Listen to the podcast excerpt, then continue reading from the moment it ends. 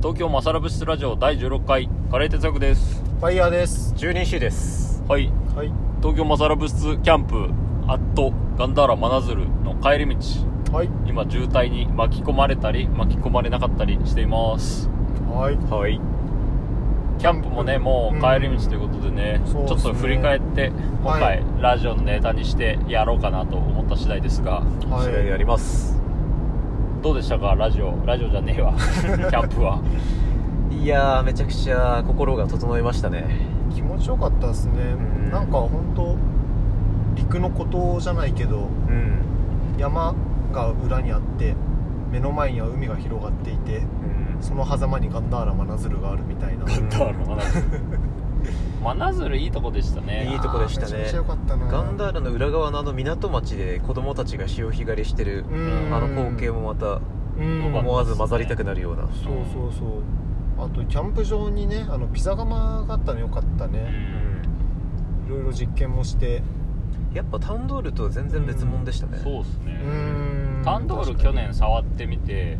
面白かったんでん枝釜もちょっと触ってみたかったんですよねはいはいはいはい。やっぱ温度が低いんですかねピザ窯はうんあとは隙間も結構あるしう温ん度が上がりきらないうん確かにタンドールの方がなんか350度とか言ってたんであー暑い時はもう1000度近くなるみたいなうんタンドールは熱々でもう一気に焼き上げるようなはいはいはいはい感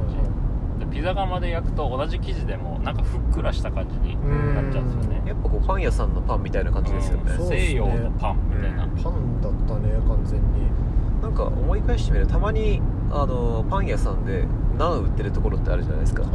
るうん結構あるんですけど、んなんかそういうパン屋さんで売ってるナンっぽかったかもしれない確あかーなんかピザトーストマンみたいのにそうそう売ったそうりしますよねうん確かに確かにやっぱ温度なんだ ねんそうですねなんかピザ窯結構素手で割と手入れれたけど、うんタンドルとかだとやっぱ手素手とかだと入れれないタンドルめっちゃ熱い無理でしょう手袋とかしてやってるでもあのインド料理屋でよくナン貼り付けてるのははいはいはいはいあれだよねなんかあの布布に布重ねてこあうー玉みたいにしたのを濡らしてベーンってはいはいはいはいはいはいはい貼りうん付けてるのは確かに確多かにいよねそれで飼育でこう取り出すみたいなうーん確かにって感じですねまあピザは美味しかったですね、あチャパティピザチャパティをピザにしした、あとビリヤニうんビリヤニ住民 C が作ってくれたうん作りましたねヒンドゥービリヤニ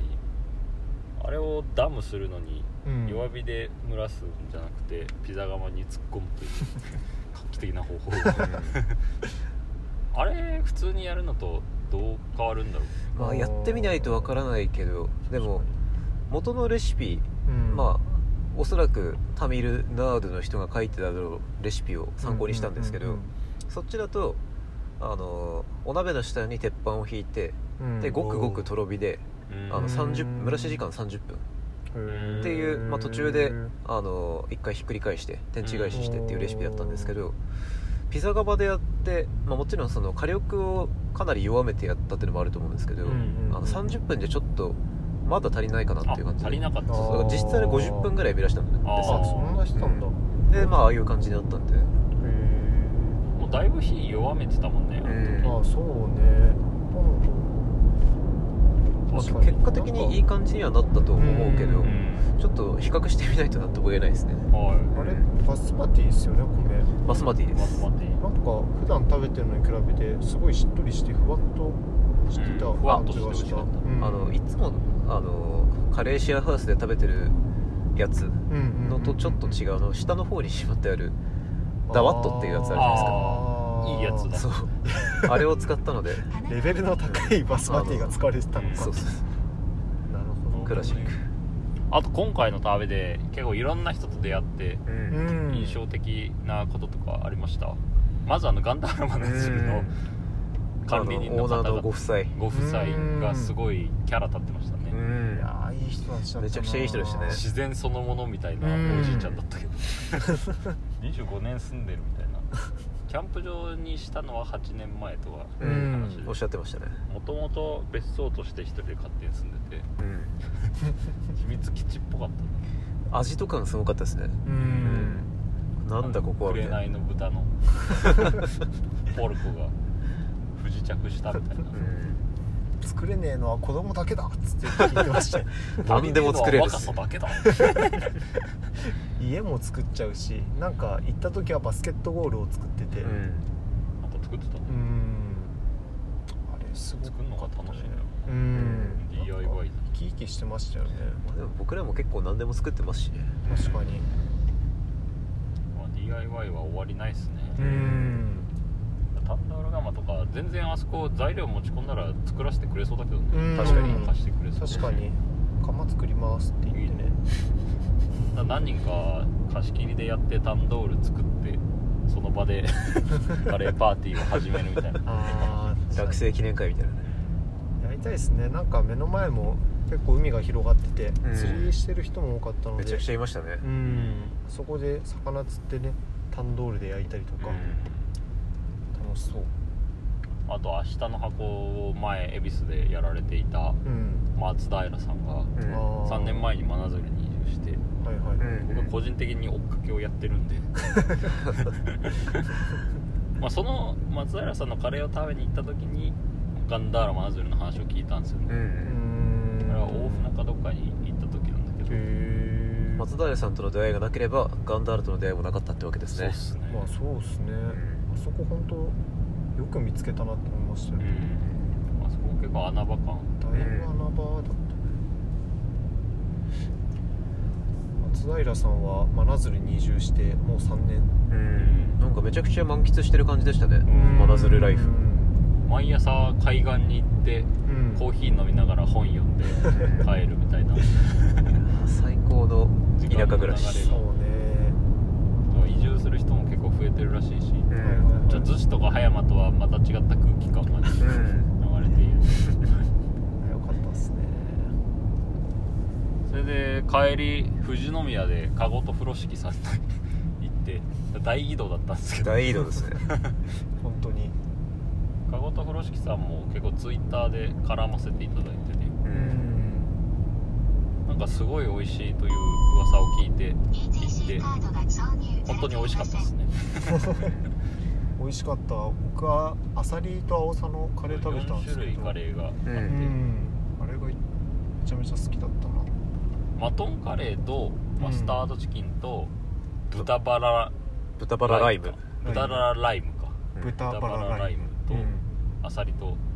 アサリとアオサうんうんの4種類、うなんかバラライムっていうのが昭和の歌謡曲っぽいっていうの が味噌らしいですねうんうんわかるようなわからないよ言っうてましたね よくわかんなかっ黄昏を最初につけようかどうか迷ったって言ってましたねなでも黄昏は消したとたあチャイですねやっぱ一番うん驚いたのは、んなんかインドで飲めるようなあの致死量な甘さのチャイそうそう現地系のチャイでしたねあれ100円で出してるところはないですねねないねすごもっいと取るべきだなと思うけどうんいやー面白かったですねうんで籠黒さんにおすすめしてもらった温泉にも行ってねあそうそうそうなんだっけ名前竹え倉竹倉温泉竹倉温泉あの辺で唯一あの赤いお湯のお風呂うん天然温泉が残ってるっていううん結構硫黄かなあれなんだなろんう、かね、鉄鉄の色みたいなことが書いてありましたねうんサビサビの色っすよね、うん鉄サビ鉄サビ酸化鉄、ん酸化鉄超でもそのまま良かった鉄を溶かしたようなお湯、なんかこう体に鉄が溶け込んだような 鋼の肉体を得たようないまだに体がポカポカしてますもんねうんあったかい確かになんかまだポカポカしてる、うん半袖でも全然いけるもんねガンダーラへ旅に出てカレーを食って温泉入って渋滞に巻き込まれて満喫ですね先が長いよこれ帰るまで帰れんのか帰れんのかな帰れんのか なまあまあなという感じそういでう感じこんくらいですかね今回は、はいうんいやーでも本当にいい旅だったはいいい旅でしたなんか出会いもありうんあ RPG 感あったねあの、うガんンダーそうそラう真鶴行って薪集めイベ薪ントを集めるイベントが発生したりとか 食料調達イベントに出かけようとしたら釣り糸がなかったり釣り竿をもらったのに釣り竿をもらったのにねいや人生は RPG ですねはいではまた来週そうですねはいおそ会いれしでましょうは皆さんフィルミレンゲまた来てからうまさらビースパイシー